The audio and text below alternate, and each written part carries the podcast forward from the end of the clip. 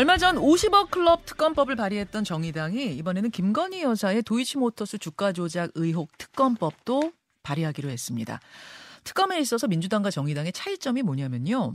50억 클럽 특검의 경우에 민주당은 특검 대상을 부산저축은행 대출 건, 또 김만배 씨 누나가 윤석열 대통령 아버지 집 구매한 건, 뭐 이런 것까지 싹 다 하자는 거고, 정의당은 50억 클럽만 한정 지어 가야 된다.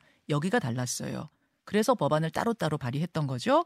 김여사 특검의 경우에는 아예 입장이 달랐었습니다.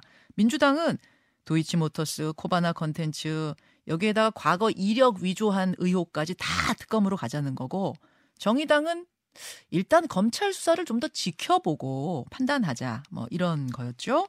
그런데 정의당 입장이 바뀌었습니다. 김여사 의혹도 특검으로 가자. 다만 특검 대상과 절차에 있어서는 좀 차이점이 있는데요. 자세한 얘기는 정의당 이정미 대표에게 직접 들어보죠. 어서 오십시오, 이 네, 대표님. 안녕하세요.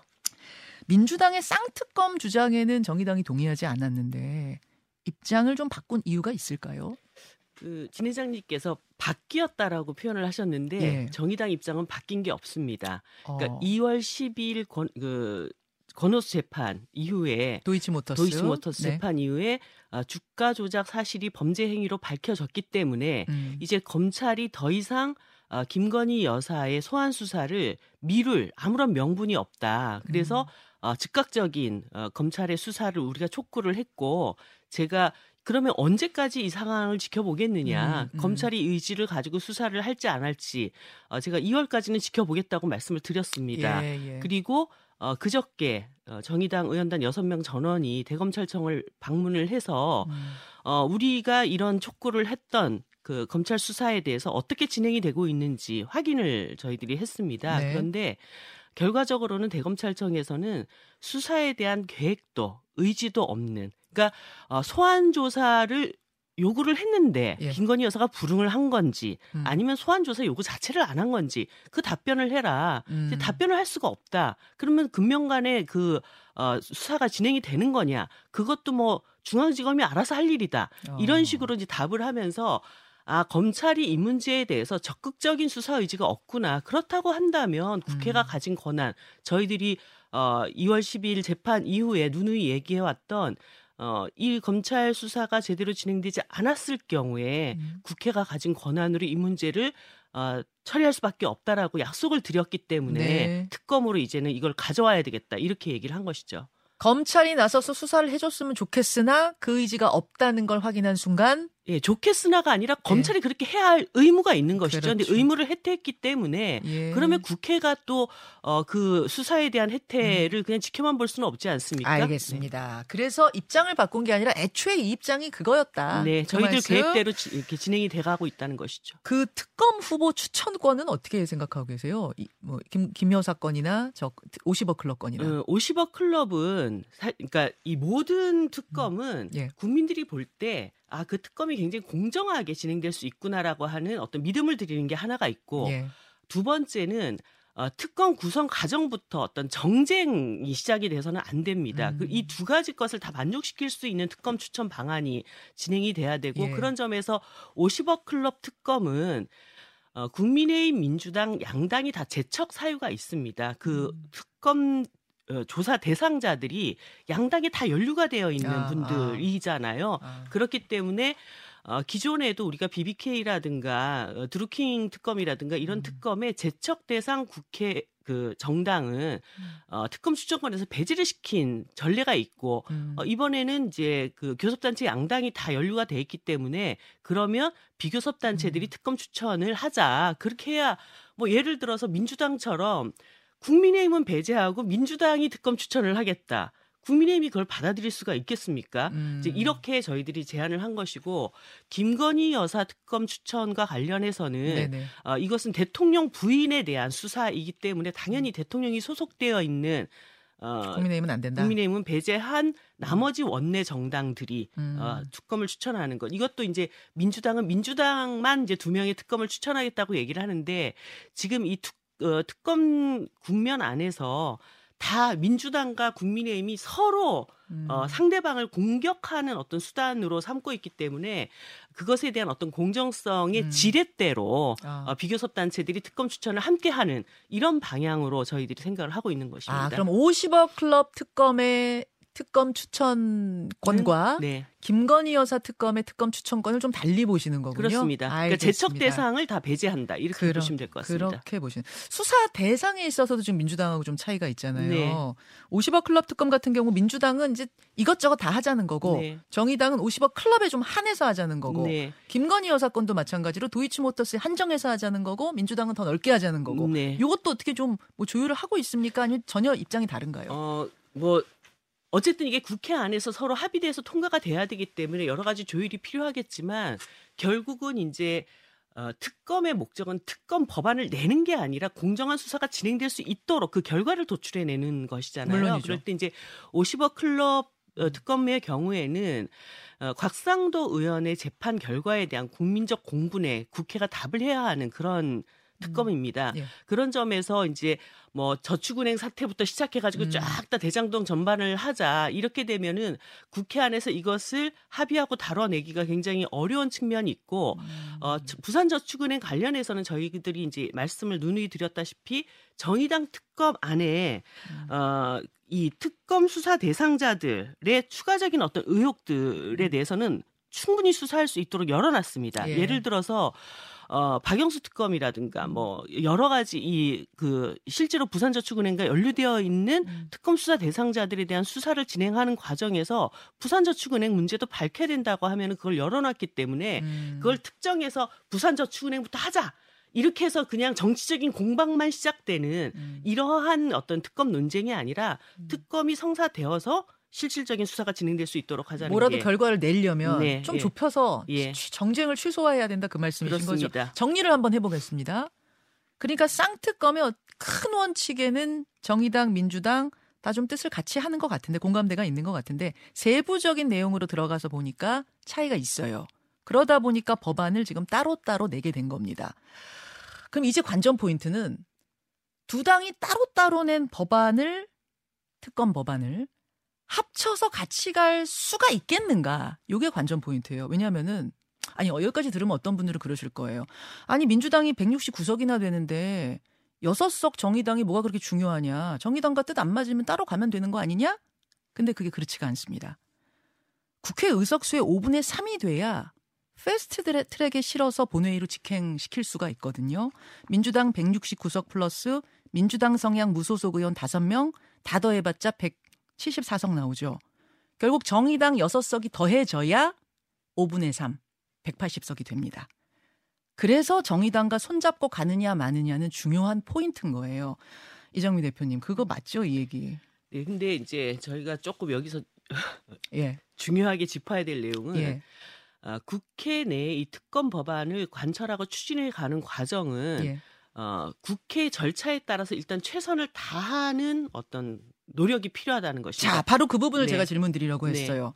그래서 이제 민주당은 같이 손잡고 패스트 트랙에 태워서 네. 본회의로 직행하자. 왜냐하면 법사위에서 법사위원장한테 걸리니까 네. 이제 막혀버리니까. 근데 정의당은 본회의로 직행시키는 패스트 트랙에 대해서 좀 부정적이시더라고요. 어, 예를 들어서 저희가 그저께 주호영 원내대표를 만났습니다. 국민의힘. 예, 그래서 어, 정의당의 50억 클럽 특검을 그러면 찬성한다는 거냐, 반대한다는 거냐 입장을 얘기를 해라. 네. 그리고 어, 우리 법안에 대해서 만족스럽지 않은 부분이 있다면 국민의힘의 50억 클럽 특검 법안도 내라. 어, 그렇게 해가지고 내라. 예, 음. 어, 세 당의 그 특검 법안을 놓고 네. 상의해가지고 병합 심사를 해서 예. 단일안을 도출해낼 수도 있지 않냐는데 음. 입장을 안 내고 음. 뭐 가타부터 얘기도 안 하면서 또 50억 클럽에 대해서는 문제가 있다고 얘기하는 것은 어불성설이다 이런 말씀 드렸고요. 어저께 오전에 네. 그 어, 국민의힘 원내대표 모두 발언에서 어, 검찰이 이거를 수사를 하지 않으면 특검이 불가피하다는 수준까지 말씀을 하셨더라고요. 네, 그런 여론도 있다는 걸잘 알고 있다 이제 이런 네, 취지로 네. 그래서 말씀하셨죠. 어, 특검에 대해서도 우리가 검토할 수 있다라고 네. 얘기를 했기 때문에 아, 국민의힘도 특검 법안을 제출하도록 해가지고 네. 일단 패스트 트랙의 가장 큰 한계는 뭐냐면 네. 어, 국회 본회의에 이게 통과가 된다 하더라도 그러면 그 다음부터 음. 모든 수사는 올스톱입니다. 이 검찰 180, 수사는, 네? 100, 그러니까 국회 안에서도 180일이 지나야 맞아요. 그 법안을 다룰 수가 있게 됩니다. 그러면 특검법을 발의하는 것까지는 일단 오케이. 음. 그리고 나서 6개월 동안 이제 손 놓고 있어야 되는 거예요. 패스트트랙 숙의 기간이라는 게 있는 네, 거죠. 그래서 이 패스트 트랙이 어떻게 보면은 어, 신속 안건 처리지만 slow slow, track, slow track이 될 수도 예, 있구나. 어, 6개월을 기다려야 되는 아. 안건 처리 방식이기 때문에 지금 이 수사에 대한 국민들의 요청에 예. 답을 하기 위해서 국회가 음. 최선을 다해서 몸부림치는 모습을 보여야 됩니다. 근데 그게 아니라 그냥 우리는 법안을 발의했다. 음. 이것에만 만족하려면 패스트트랙이 제일 쉽고 음. 간단한 방법이지만 음. 정의당 입장에서는 공정한 수사 그리고 음. 국민적 의혹을 해소해야 되는 어떤 음. 결과물의 도출 이 두 가지를 가지고 국회를 최대한 설득하는 이런 노력을 벌여 보겠다라는 것입니다. 그래요. 그러니까 중간에서 국민의힘도 뭐 민주당도 다 같이 어떻게 뜻을 좀 모아서 같이 가는 힘 받아서 같이 가는 게 네. 의미가 있다라는 그런 입장을 네. 견지하시는 거네요.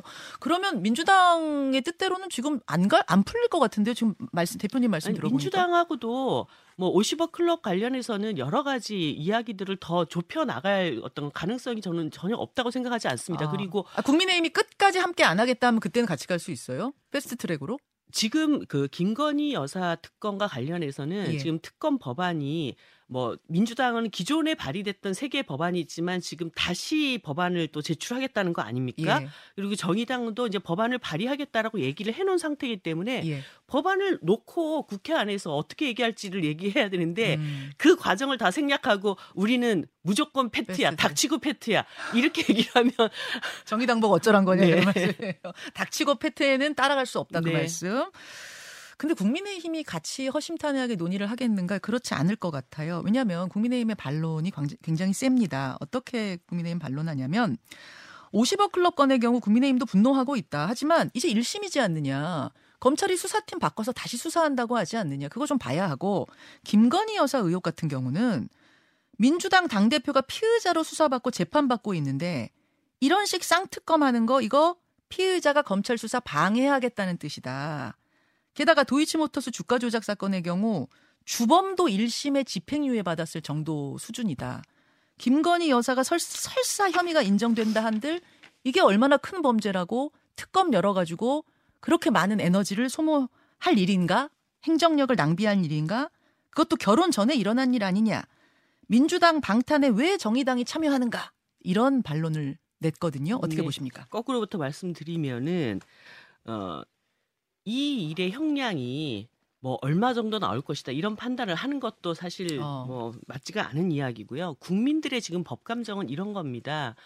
어, 대통령께서 그렇게 맨날 얘기하는 법치주의 그리고 지위고하를 막론한 어, 어, 어떤 법치주의 이런 예. 얘기를 하는데 왜 그 지위고하에 대통령 부인은 해당되지 않는가? 음. 아, 라고 하는 것에 대한 상당한 분노가 있는 것입니다. 거기에다가 사실 현대 사회에서 이 주가 조작을 통한 자본시장을 교란시키는 범죄 행위는 음. 굉장히 엄하게 다스려져야 하는 것입니다. 그런 점에서 어, 그런 대통령의 부인이라고 하는 굉장히 고위직에 있는 사람이 실제로 그런 범죄 행위에 연루되었는지 안, 안 됐는지도 가름하지 않고 예. 다른 자본시장에 대한 어떤 공정성을 얘기하겠다 이런 것에 대해서 국민들이 순응할 수 있겠는가 그다음에 음. 두 번째는 어, 이재명 대표의 방탄 용이다라고 예. 얘기를 하면은 거꾸로 이렇게 질문을 할 수가 있죠. 이재명 대표는 당당하게 수사 받아야 된다. 음. 어? 검찰 자기가 죄가 없다라고 한다면 검찰 소환 수사에도 당당히 임해야 되고 실질 심사 영장 실질 심사 음. 청구도 당당하게 받아야 되고 음. 그 논리가 왜 이재명 대표에게는 적용이 되는데 음. 김건희 여사에게는 아. 적용이 안 되는가? 거기도 대통령실에서 건호수 재판 이후에 음.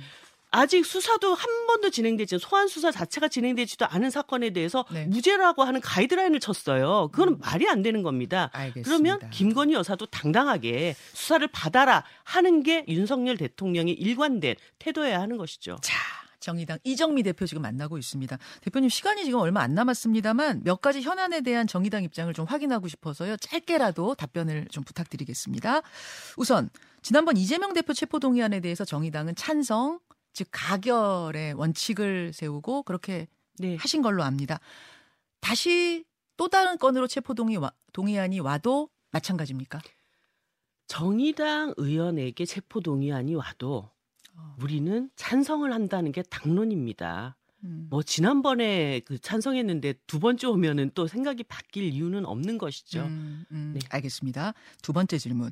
내년 총선에서부터 바로 적용할 그 선거제 개편 논의가 한참 진행 중인데요. 지난번 이제 연동형 비례제는 여러분 다 아시다시피 많이 왜곡이 되고 정말 이, 이 취지가 무색하게 변질이 돼 버렸잖아요. 네. 이번에 바꾸는데 어떻게 바꿔야 한다고 정의당은 보세요?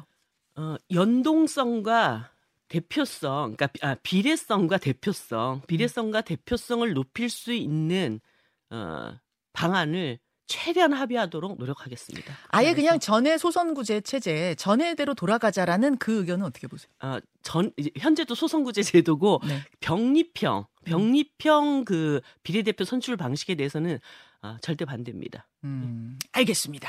여기까지 오늘 말씀 듣죠. 네. 정의당 이정미 대표님 고맙습니다. 네, 감사합니다.